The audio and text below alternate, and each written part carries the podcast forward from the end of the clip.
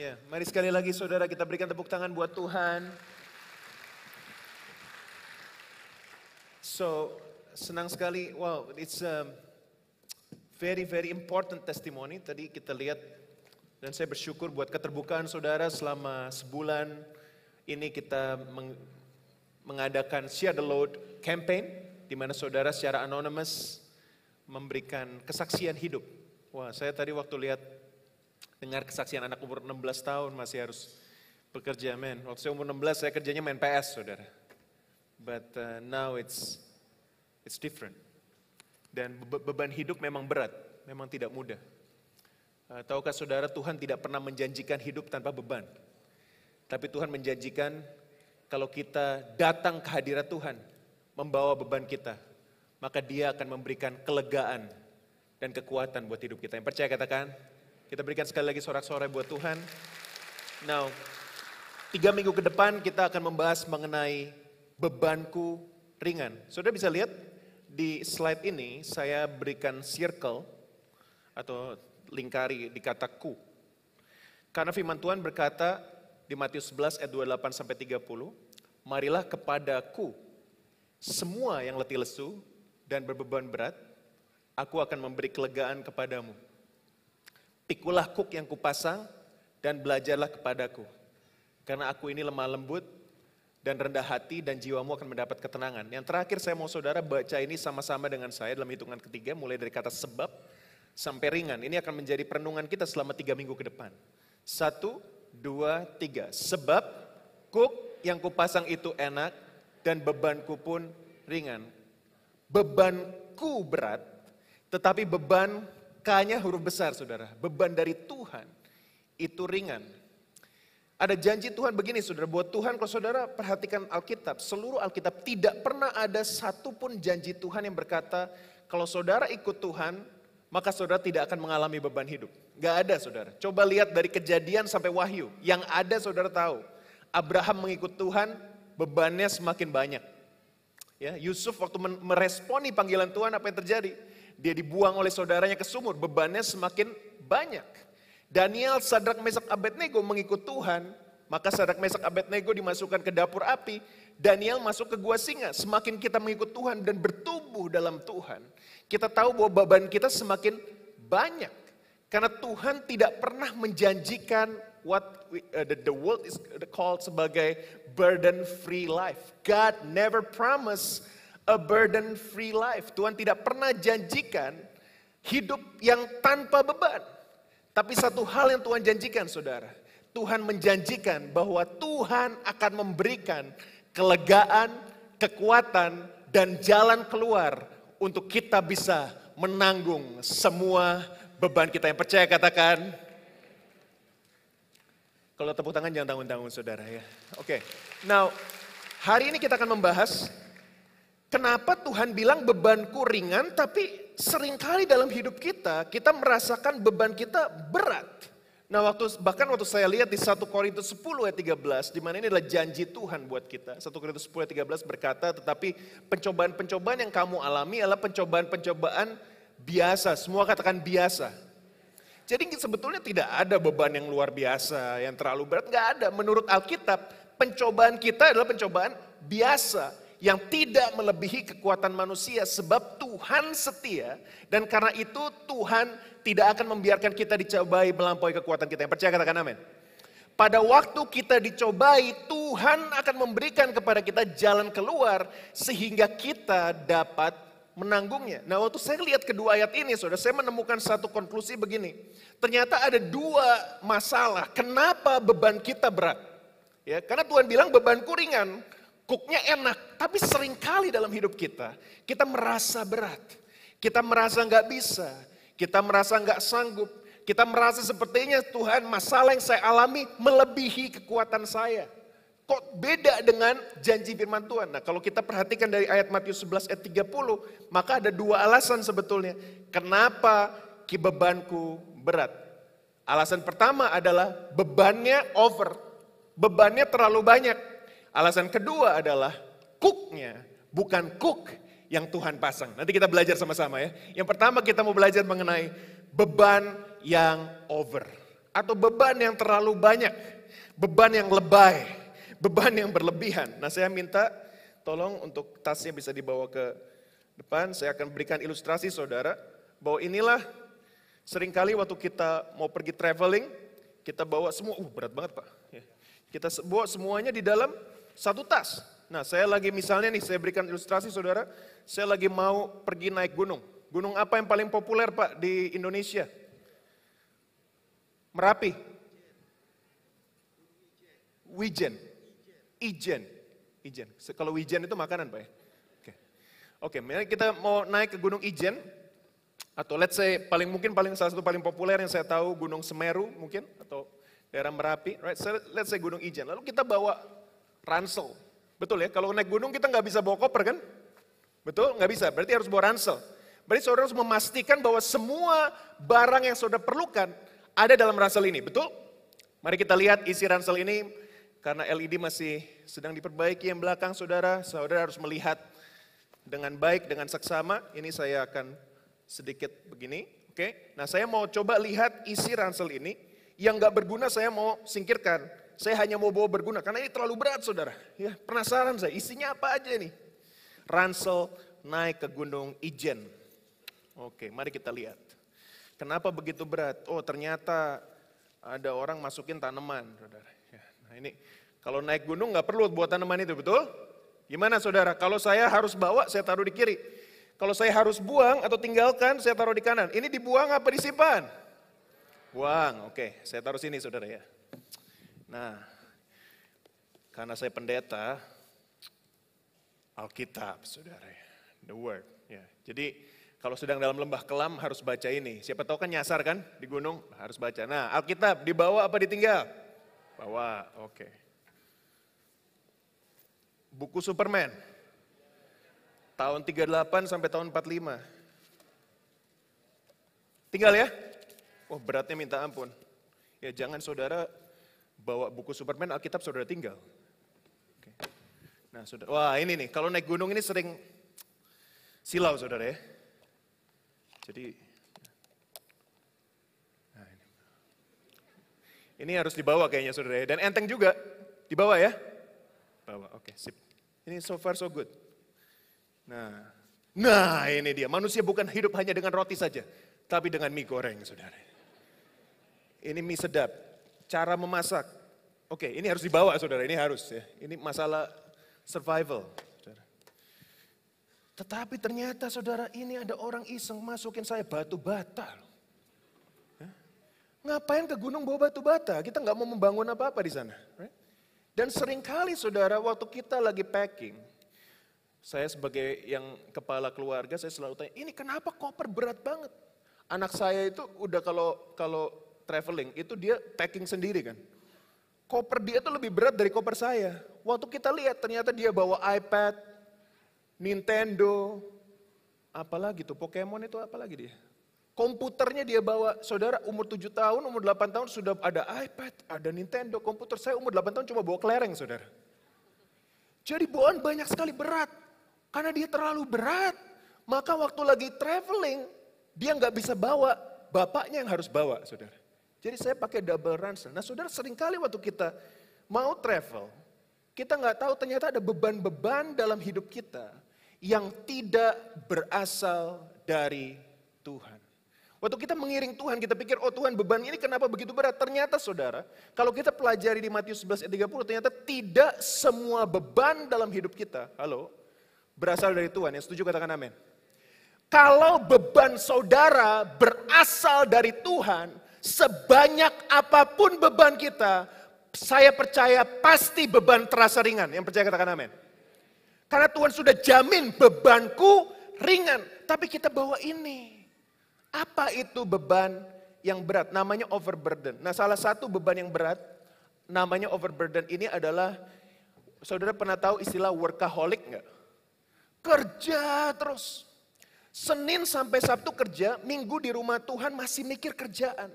Sehingga saudara tidak pernah merasakan benar-benar hadirat Tuhan dengan efektif, karena saudara mikirin kerjaan terus. Seharusnya kita kerja 9 sampai 5, jam 6 sampai rumah, bukan main dengan anak, bukan spend time with family, saudara kerja lagi. Coba lihat, Firman Tuhan hukum yang keempat, ingat dan kuduskanlah hari Sabat. Bukan masalah hari Sabat kita harus nggak ngapa-ngapain. Kalau saudara tinggal di satu kota yang banyak orang Yahudi, saudara tahu nggak hari Sabtu mereka nggak boleh nyetir mobil, mereka nggak boleh ke McDonald, mereka nggak boleh kerja, nggak boleh, sehanya jalan kaki ke sinagog, pulang lagi. Sabtu total rest. Bapa menciptakan dunia hari pertama sampai hari keenam. Bapa aja hari ketujuh istirahat. Tapi kita orang Kristen memang keterlaluan, saudara. Kadang-kadang kita merasa kuat, merasa superhero, merasa kayak Superman. Kita pikir kita nggak perlu istirahat. Hari Minggu pun kita kerja. Hari Sabtu yang harusnya hari keluarga dan istirahat kita kerja. Di Bali melihat ombak, main-main pasir, pikiran di kerjaan terus. Di dalam rumah Tuhan harusnya sujud di altarnya. Ku bawa hidup, ku mikirin, aduh cuan nggak ya besoknya? Cuan lagi nggak ya? Aduh besok bayar gaji pegawai gimana Tuhan? Sehingga saudara nggak pernah benar-benar namanya total rest.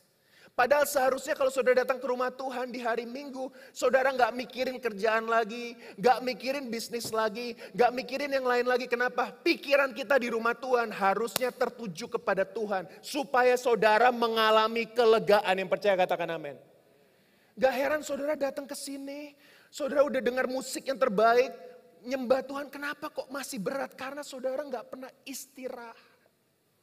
Nah saya ini pemusik saudara. Jadi saya kalau ada falas sedikit aja dalam permainan musik itu tahu.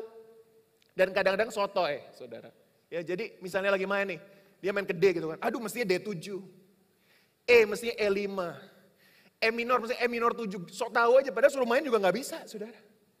Tapi gara-gara saya terlalu memikirkan melodi-melodi ini sehingga kadang-kadang lagi nyembah Tuhan. I'm overburdened karena gak rest. Waktu saudara di dalam rumah Tuhan harusnya kita menyerahkan semua beban kita dan kita istirahat supaya Tuhan memberikan kelegaan kepada kita. Yang percaya katakan amin.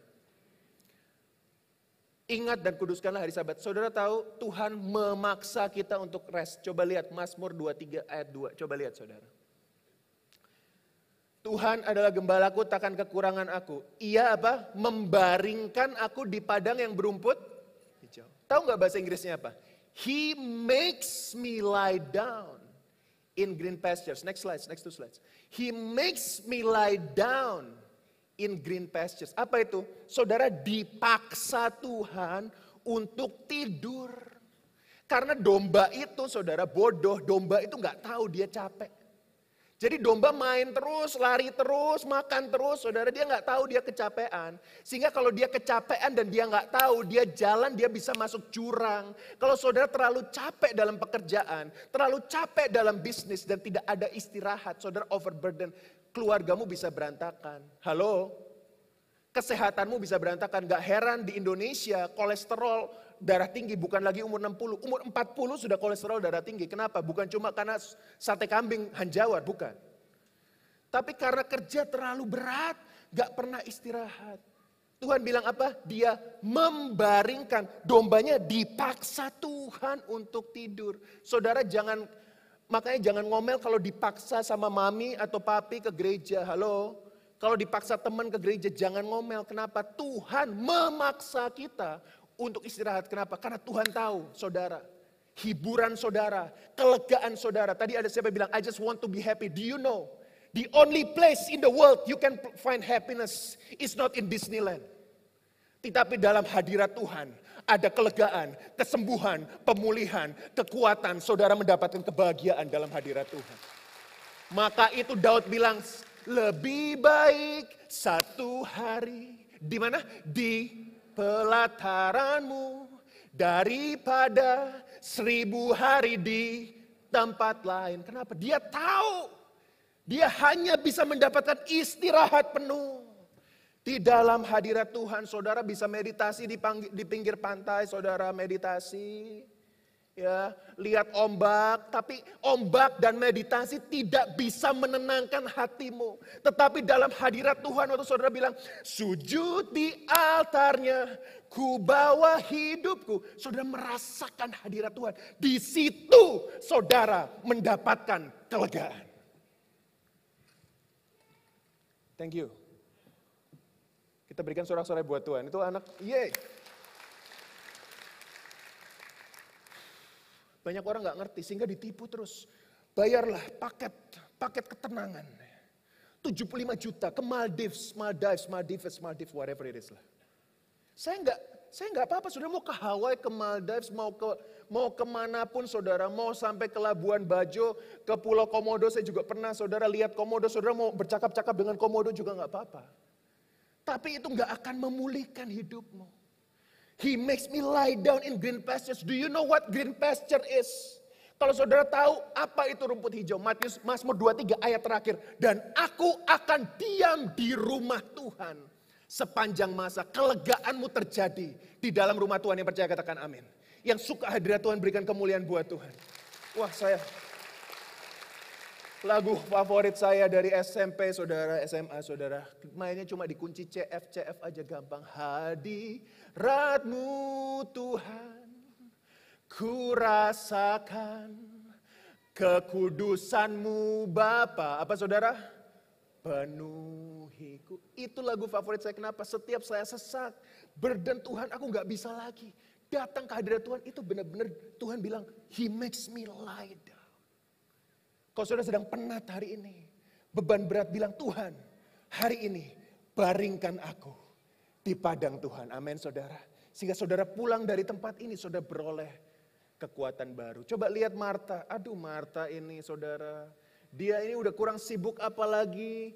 Dia masakin Tuhan Yesus ikan bakar, roti dan lain sebagainya. Pasti ada capcai juga waktu itu.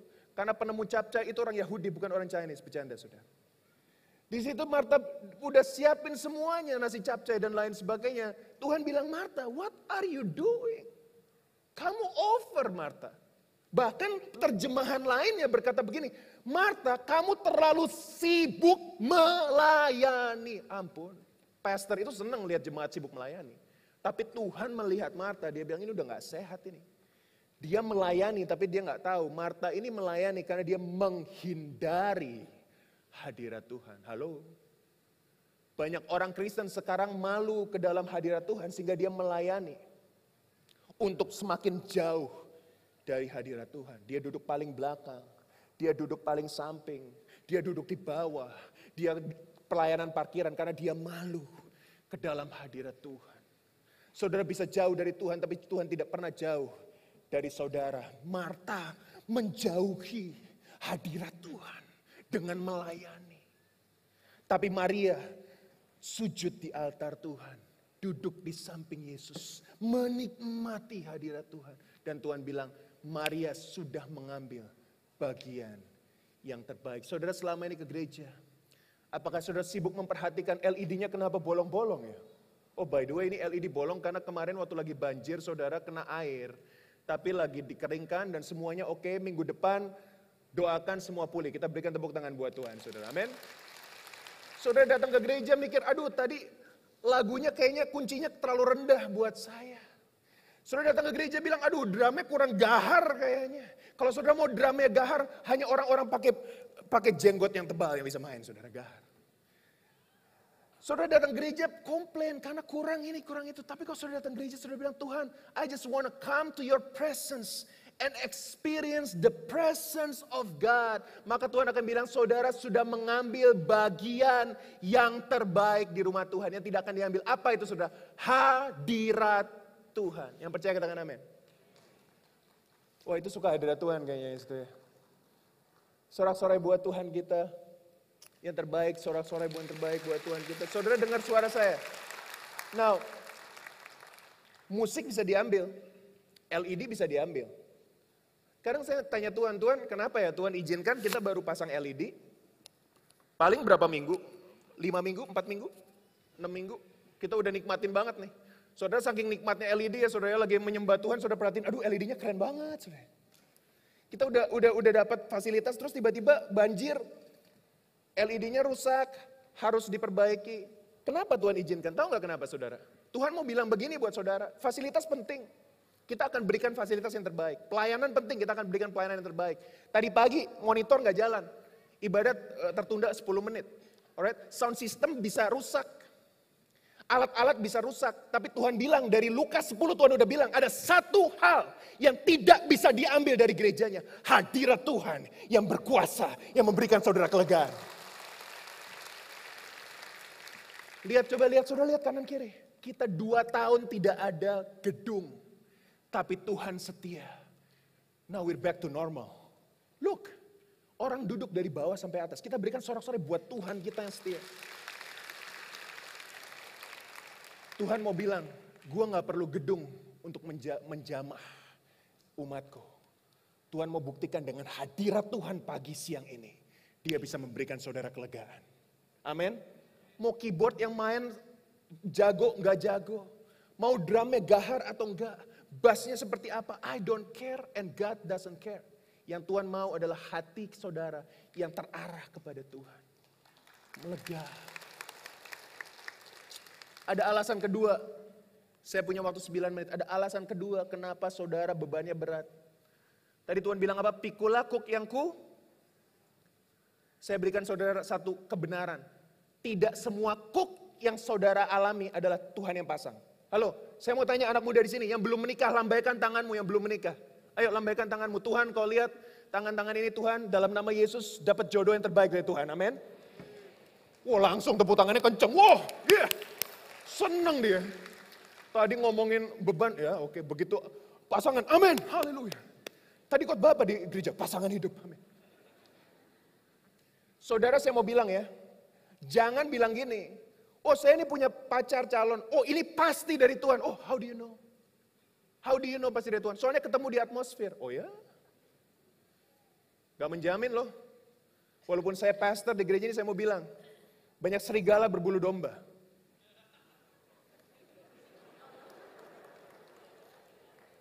Oke, okay.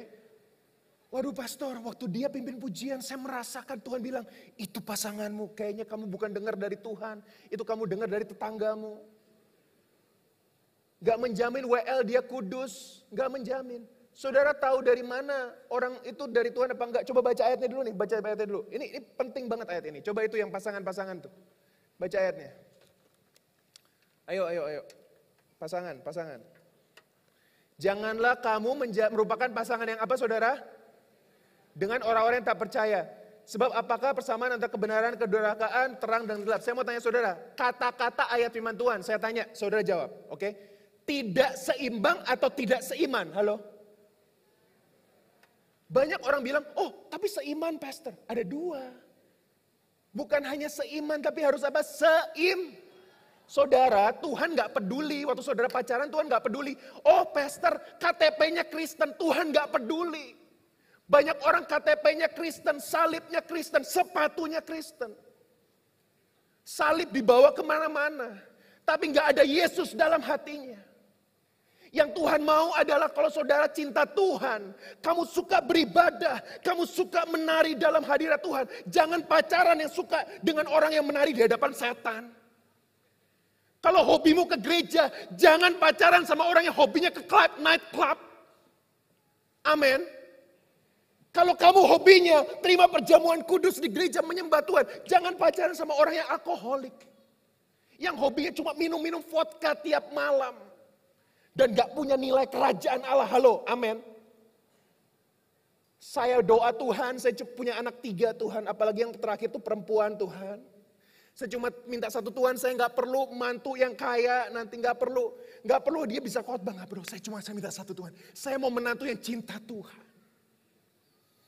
Karena kalau pasanganmu tidak cinta Tuhan, tidak seimbang, maka kukmu akan berat. Lihat sapi ini, lihat gambar sapi saudara. Ini sapi kuknya gak seimbang.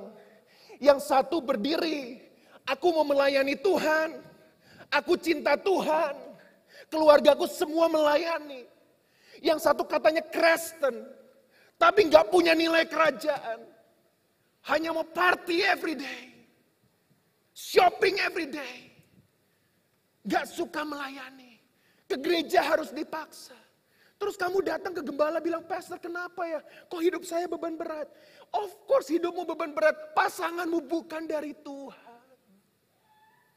Tapi kalau pasangan kita dari Tuhan, saudara, hidup semiskin apapun, seberat apapun, sesusah apapun, kalau pasangan kita dari Tuhan, saya percaya Tuhan yang akan membawa kita menang bersama-sama, saudara.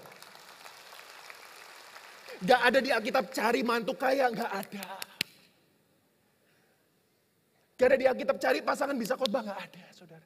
Carilah pasangan yang seimbang. Ibu-ibu kalau cariin anak doa satu, Bu. Mantunya tolong, Bu. Cinta Tuhan, amin. Dan cinta rumah Tuhan. Dulu bapak-bapak suka bilang, oh kalau saya cari mantu ya yang perempuan itu cari yang bukannya matanya.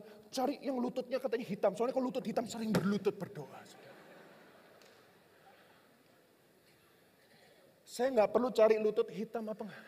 Hati. Cinta Tuhan. Banyak banget anak muda, oh my goodness. WL jago, main musik. Saya cuma tanya ke KFI. Kok udah lama gak kelihatan ya itu yang main itu udah lama gak kelihatan. Oh dia pacaran sama non-Christian. Oh. Saya paling sedih saudara. Baca koran zaman 10 tahun lalu. Perempuan umur 26 tahun mencari itu loh kolom jodoh. Ada yang tahu kolom jodoh gak ada yang katakan, gak usah katakan malu ya saudara. Kalau sekarang namanya apa tuh? Tinder. Kayak saudara gak tahu aja Tinder apa sih, gak tahu pastor. Sekarang online. Saya gak akan lupa umur 18 tahun lagi baca koran. Bukan saya cari kolom jodoh. Saya gak perlu cari kolom jodoh. Saya lagi baca koran. Saya penasaran apa sih kolom jodoh. Perempuan umur 26 tahun. Kristen. Terus dia bilang begini saudara. Mohon maaf saudara. Saya harus ngomong ini. Dia ngomong gini. Di kolom itu dia ngomong ini. Dia ngomong ini. Rela pindah agama. Dengan kata lain. Rela menjual Yesus. Rela meninggalkan Tuhan. Demi mendapat pasangan. Siang ini kita ubah di jemaat Christ Cathedral bukan kayak gitu. Rela meninggalkan pasangan demi mengikut Tuhan.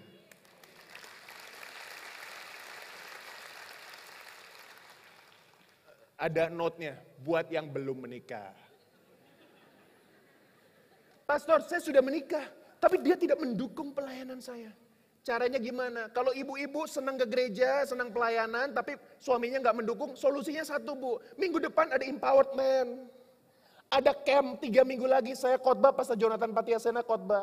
Ibu kirimkan suami ibu ke empowered man camp. Kami pastikan, satu, suami ibu lebih ganteng. Gak ada yang ketawa ibu-ibunya. Tahu gak kenapa gak ketawa? Gak usah Pastor, suami saya sudah ganteng. Kedua, suami ibu akan mengalami perubahan sehingga yang tadinya tertidur, ya bagus. Yang tadinya posisinya seperti ini, saudara menjadi posisinya seimbang. Kalau bapak-bapak merasa pasangan ibunya gak seimbang, kirimkan ke Women's Fellowship. Seminggu sekali kita ada fellowship, supaya apa? Supaya seimbang. Jadi cuma ada dua sebetulnya sih. Kenapa beban kita berat? Satu, saudara kerja terlalu berat. Di rumah Tuhan saudara gak fokus. Kedua, saudara pasanganmu mungkin tidak seimbang. Maka itu istri saya lagi di sini. Ini istri saya pertama kali dengar khotbah saya live selama 7 bulan setelah melahirkan. Sekarang ada di sini di tengah-tengah kita. Kita berikan sambutan. So, Pastor Stefani is here. Pak, bisa di-pack Pak ini? Tolong bantuin saya ini berantakan semua.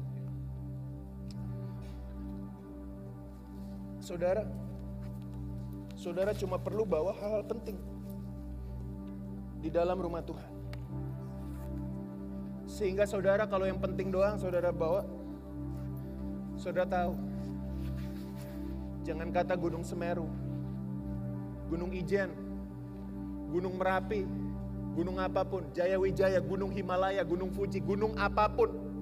Saudara bisa lewati semua gunung. Semua lembah. Dengan beban yang cukup. Kenapa? Kalau beban yang kita bawa benar-benar dari Tuhan. Maka saya percaya ke gunung setinggi apapun, ke lembah securam apapun, saudara tidak akan merasa terlalu berat. Kenapa? Karena Tuhan memikul beban bersama-sama dengan saudara. Musa itu bisa apa? Gagap. Khotbah nggak bisa gagap saudara. Musa itu gagap. Kok bisa memimpin bangsa Israel masuk ke tanah perjanjian? Dianya nggak masuk. Tapi dia bisa. Kenapa dia kuat? Karena dia memikul beban yang Tuhan berikan. Jangan overburden. Amin. Jangan overburden. Hari ini saudara banyak orang, Pastor kenapa ya? Saya udah datang ke hadirat Tuhan. Saya bawa beban saya nih. Saya bawa beban, ya Tuhan ini pasangan bukan dari Tuhan. Terus banyak anak muda gini, Pastor gimana saya tahu, ya yang belum menikah nih. Saya kasih solusi gampang, saudara mau tahu nggak pasangan itu dari Tuhan apa enggak? Saya kasih solusi gampang, mau tahu? Mau tahu? Minggu depan ya.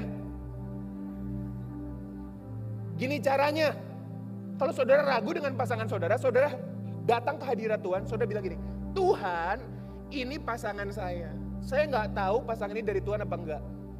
Atau saudara ibu kan punya anak, saya nggak tahu ini calon mantu dari Tuhan apa nggak tahu. Tuhan hari ini saya taruh beban saya di hadirat-Mu. Kalau ini dari Tuhan, biarlah pernikahan sampai pernikahan lancar. Amin. Tuhan Yesus memberkati, semua senang ya. Setuju? Kalau bukan dari Tuhan, biarlah cawan ini berlalu. Amin. Maksudnya apa? Tuhan kalau bukan dari Tuhan putus deh. Dan luar biasanya ini sudah terjadi banyak saudara. Apalagi di anak-anak muda yang saya layani. Saya melihat dalam beberapa tahun anak-anak muda mengambil keputusan. Dia doa, di gereja dia doa. Putus saudara. Minggu depannya putus. 2 minggu lagi putus. Tuhan yang buat sendiri. Saya juga pernah mengalami. Bukan dengan Stefani. Saya gak pernah putus dengan dia. Dia pasangan hidup saya selama-lamanya. Terima kasih untuk tidak tepuk tangan. Terima kasih saudara. Nah, lalu saudara. Paling parahnya gini, udah putus nih. Iya pastor, saya sudah putus. Haleluya, saya merasa bebas pastor. Saya merasa hadirat Tuhan begitu mengalir, memenuhi. Wah, rohani banget. 2 minggu lagi, gandengan lagi, balik lagi. Itu kayak, itu film apa sih yang Crash Landing on You, apa tuh namanya si Hyun Bin. Hyun Bin sama So Ye Jin.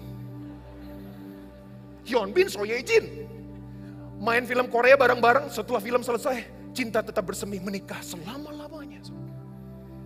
Kok kamu gandengan dia? Kamu balikan lagi? Iya pastor, saya sudah memutuskan tadinya pastor, tapi perasaan memang gak bisa bohong pastor ya. CLBK, cinta lama bersemi kembali. Saya bilang bukan CLBK kamu, BLBK, beban lama bersemi kembali. Terus datang ke hadirat Tuhan, Tuhan kenapa bebanku begitu berat? Sudah gak perlu konseling lah kamu mah. Tuhan sudah beri solusi, balik lagi, balik lagi, balik lagi. Saya sebagai pendeta aja udah geleng-geleng, Tuhan geleng-gelengnya kayak apa saudara? Udah gini-gini kali saudara. Mau apa? Maka itu doa paling bahaya itu adalah, datanglah kerajaanmu, jadilah kehendakmu di bumi seperti di surga. Waktu saudara doa seperti itu, benar-benar beban saudara bawa dalam hadirat Tuhan. Saudara bilang, Tuhan kalau bisnis ini bukan dari Tuhan, kalau investment ini bukan dari Tuhan, kalau calon pasangan ini bukan dari Tuhan, kalau pekerjaan tambahan ini bukan dari Tuhan. Tuhan biarlah Engkau selesaikan, bereskan semuanya. Sehingga saudara pulang dari gereja, saudara selega. Kenapa? Saya mau pastikan saudara pulang hari ini, saudara cuma bawa beban yang Tuhan izinkan saudara bawa. Yang bukan dari Tuhan, mari kita tinggalkan di hadirat Tuhan. Siang ini yang setuju katakan. Bangkit berdiri bersama-sama yuk. Sujud di altarnya. Wow. Ku bawa. Ku terima anugerahnya. Alkitabnya biarin. Ku terima anugerahnya. Thank you. Dia ampun. Dan apa? Dan bebaskanku. Yang percaya katakan bersama-sama. Dia. Wow. Barui hatiku sesuatu terjadi saat kata di altarnya. Mari bawa bebanmu ke hadirat Tuhan, katakan sujud. Sujud di altarnya.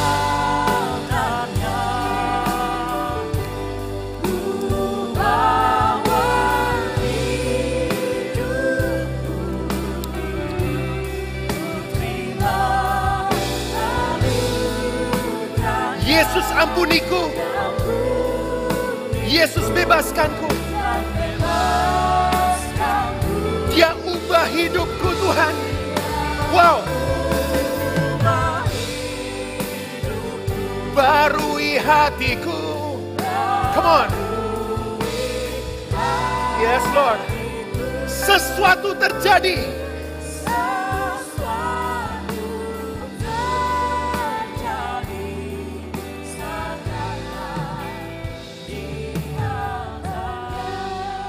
akan memberikan kesempatan sebelum saya doakan saudara mengenai beban.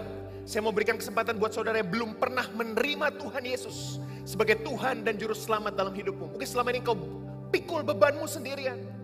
Mungkin tidak ada satupun orang yang mengerti hidupmu. Saya mau katakan buat saudara, menurut firman Tuhan yang saya percaya, Tuhan mengerti, Tuhan peduli, dan Dia sanggup memulihkanmu. Tapi engkau perlu Kristus. Adakah saudara belum pernah menerima Tuhan Yesus? Dan hari ini saudara bilang, aku mau Tuhan. Aku mau terima Yesus. Mungkin kau Kristen KTP. Mungkin kau dari keluarga Kristen atau non-Kristen. We don't care about what your identity is. We care about your heart. Dan hari ini Tuhan mau masuk dalam hidupmu. Moga engkau menerima Dia. Kalau engkau mau menerima Tuhan Yesus, tidak perlu maju ke depan. Angkat tangan, hitungan ketiga. Di tempat dimanapun saudara berada, angkat tangan. Dan saya akan berdoa buat saudara online maupun onsite. Dalam hitungan ketiga, ambil keputusan terima Yesus. Pastikan Yesus ada dalam hatimu. Siap? Saya akan hitung sampai 3. 1, Tuhan Yesus mengasihimu. 2, Dia mati bagimu supaya engkau tidak perlu angkat beban sendirian. Dia mau memikul beban bersama denganmu. Maukah engkau menerima Tuhan Yesus sebagai Tuhan dan Juru Selamat dalam hidupmu? Kalau engkau mau, mari angkat tangan bersama itu. 1, 2, 3, lebih tinggi. Terima kasih, God bless you. Lebih tinggi, thank you so much, God bless you. Kita berikan tepuk tangan buat Tuhan, terima kasih, God bless you. Lebih tinggi lagi, thank you, thank you, thank you. Lebih tinggi lagi, thank you so much, God bless you, thank you. Lebih tinggi lagi, saya tunggu saudara, saya tunggu, gak perlu maju. Terima kasih, God bless you, thank you so much, God bless you. Thank you, God bless you, thank you, God bless you, thank you, God bless you. Online, semua onsite, ucapkan doa ini bersama-sama dengan saya. Bapak, terus bantu saya berdoa. Tuhan Yesus, hari ini aku menerima Engkau sebagai Tuhan dan Juru Selamat dalam hidupku. Jadilah Raja atas hidupku. Hidupku tidak akan sama lagi, karena Tuhan Yesus ada dalamku. Selamanya Kau Tuhan, selamanya Kau Rajaku. Di dalam nama Tuhan Yesus aku berdoa, amin. Turunkan tanganmu, kita berikan tepuk tangan buat Tuhan. Buat saudara yang baru pertama kali menerima Tuhan Yesus, online maupun onsite, gereja punya Alkitab seperti ini buat saudara dalam bahasa Indonesia. Dan ada buku panduan iman. Please come and see us after the service, supaya kami bisa memberikan ini buat saudara. Nah, sekarang saya mau berdoa buat semua jemaat. Adakah saudara mau datang ke rumah Tuhan hari ini? Saudara membawa beban yang berat, saudara bilang, gak ada yang ngerti Pak. Gak ada yang bisa, tolong saya. Dokter sudah menyerah. Bank sudah menyerah, investor sudah menyerah. Saya mau bilang buat saudara, orang bisa menyerah atas hidup kita, tapi Tuhan tidak pernah menyerah atas hidup kita. Dan Dia ada di sini, dan Dia bilang, bawa bebanmu, tinggalkan di altar Tuhan. Saudara mau? Redupkan lampunya tolong. Saya minta saudara, kalau saudara mau tinggalkan bebanmu di mata Tuhan, pejamkan mata seluruh gedung ini, pejamkan matamu. Angkat tanganmu, gak perlu maju ke depan. Bawa sebagai penyerahan Tuhan. Ini saya angkat tangan ya, sebagai penyerahan seperti ini sudah. Saya serahkan Tuhan. Yang belum menikah, serahkan pasanganmu mungkin. Kalau engkau gak yakin, serahkan Tuhan, aku serahkan semua. Yang lagi mau bisnis, invest ini, invest Tuhan, aku serahkan semua. Lampu diredupkan tolong, thank you. Just to give a bit of ambience, Lord. Engkau lihat jemaatmu yang mengangkat tangan sebagai bukti penyerahan, tanda penyerahan. Kami bawa beban kami ke hadirat-Mu Tuhan. Hamba-Mu berdoa pada pagi ini, siang ini Tuhan. Buat setiap jemaat yang sudah mengangkat tangannya saat ini, kami mau tanggalkan semua beban kami di hadirat-Mu. Kami tidak mau pulang membawa beban yang bukan dari Tuhan. Kami taruh beban kami di altar-Mu Tuhan. Dan kami katakan bahwa siang ini kami mengalami kelepasan. Kami mengalami kelegaan. Hadirat Tuhan menjamah. Mari 5 menit sembah seluruh gereja, satu gereja. Sembah Dia sambil terus angkat tangan. Katakan, aku serahkan beban ini Tuhan. Kami sujud di altar-Mu Tuhan.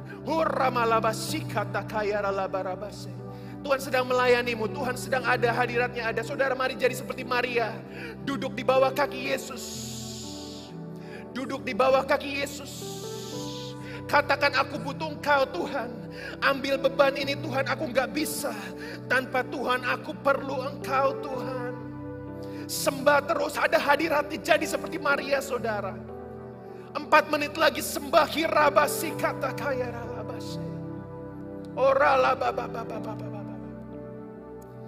Marilah kepadaku semua yang letih lesu, come on, dan berbeban berat, aku akan memberi kelegaan kepadamu.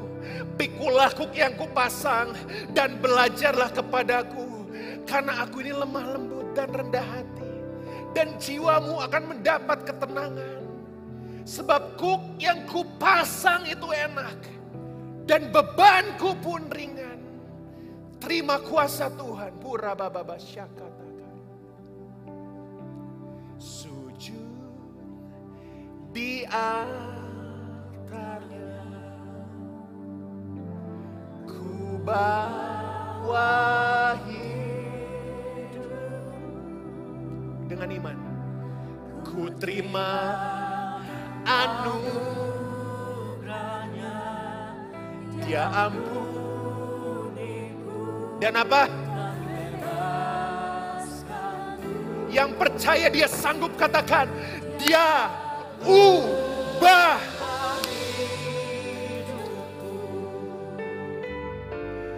Barui hatiku. Ada apa saudara? Ada apa? Sesuatu saat apa? Saat datang. Semua yang berbeban berat, mari datang ke altar Tuhan. Sujud, come on, di altarnya.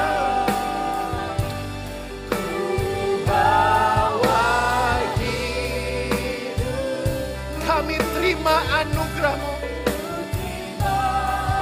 anugerahnya. Yesus ampuniku, Yesus bebaskanku. Yang percaya Tuhan membebaskan, katakan Dia wow, barui hatiku, barui hatiku. Sesuatu terjadi saat datang. Katakan sesuatu terjadi. Haleluya. Sesuatu. Katakan kelepasan. Kelepasan terjadi. Come on. Kelepasan terjadi.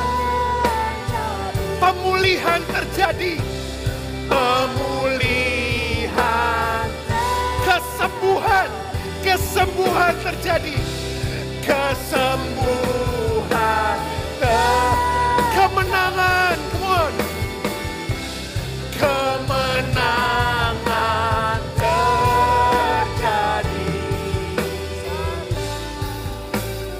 di alam.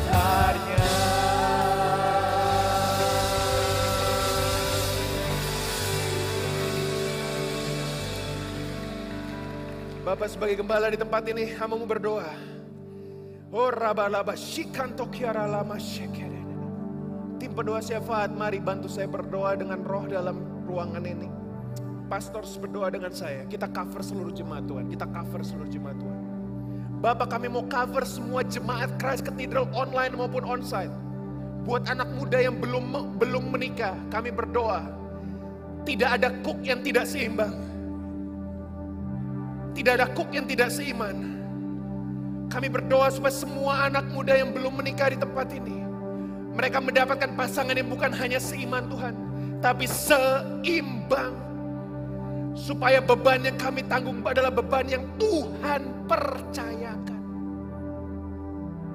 Dalam nama Yesus we cover the church. In Jesus name. Kalau ada di antara kami hari ini yang menjalani hubungan, belum menikah, dan menjalani hubungan yang bukan dari Tuhan, hambamu berdoa sebagai hamba Tuhan di tempat ini bersama seluruh pastors dan pendoa syafaat. Datanglah kerajaanmu, jadilah kehendakmu, supaya hanya kehendakmu yang jadi atas generasi muda di gereja ini Tuhan. Bukan kehendak setan, bukan kehendak daging, tapi kehendak Bapa yang terjadi buat seluruh generasi muda di tempat ini. Dalam nama Yesus. Bapak, aku berdoa buat semua Bapak Ibu. Kalau ada beban ekonomi, beban bisnis, beban pekerjaan yang sepertinya bukan dari Tuhan. Beban rumah tangga yang bukan dari Tuhan. Kuk-kuk yang bukan dari Tuhan. Lepaskan siang ini Tuhan. Lepaskan siang ini Tuhan. Kami hanya pulang dengan membawa beban dan kuk yang Tuhan pasang. Sebab kuk yang kupasang itu enak dan bebanku pun ringan. Kiranya berkat rahmat dari Allah Bapa, kasih karunia Putra Tunggal Allah Tuhan Yesus Kristus, dan persekutuan daripada Roh-Nya yang Kudus menyertai kehidupanmu, sehingga beban apapun yang engkau tanggung adalah beban yang dari Tuhan, dan Tuhan setia dan memberikan engkau kekuatan sehingga engkau bisa menanggung semua bebanmu dan jalan keluar supaya saudara hidup berkemenangan di dalam nama Tuhan Yesus Kristus. Yang percaya kuk yang Tuhan pasang itu enak dan bebanku pun ringan, sama-sama katakan amin.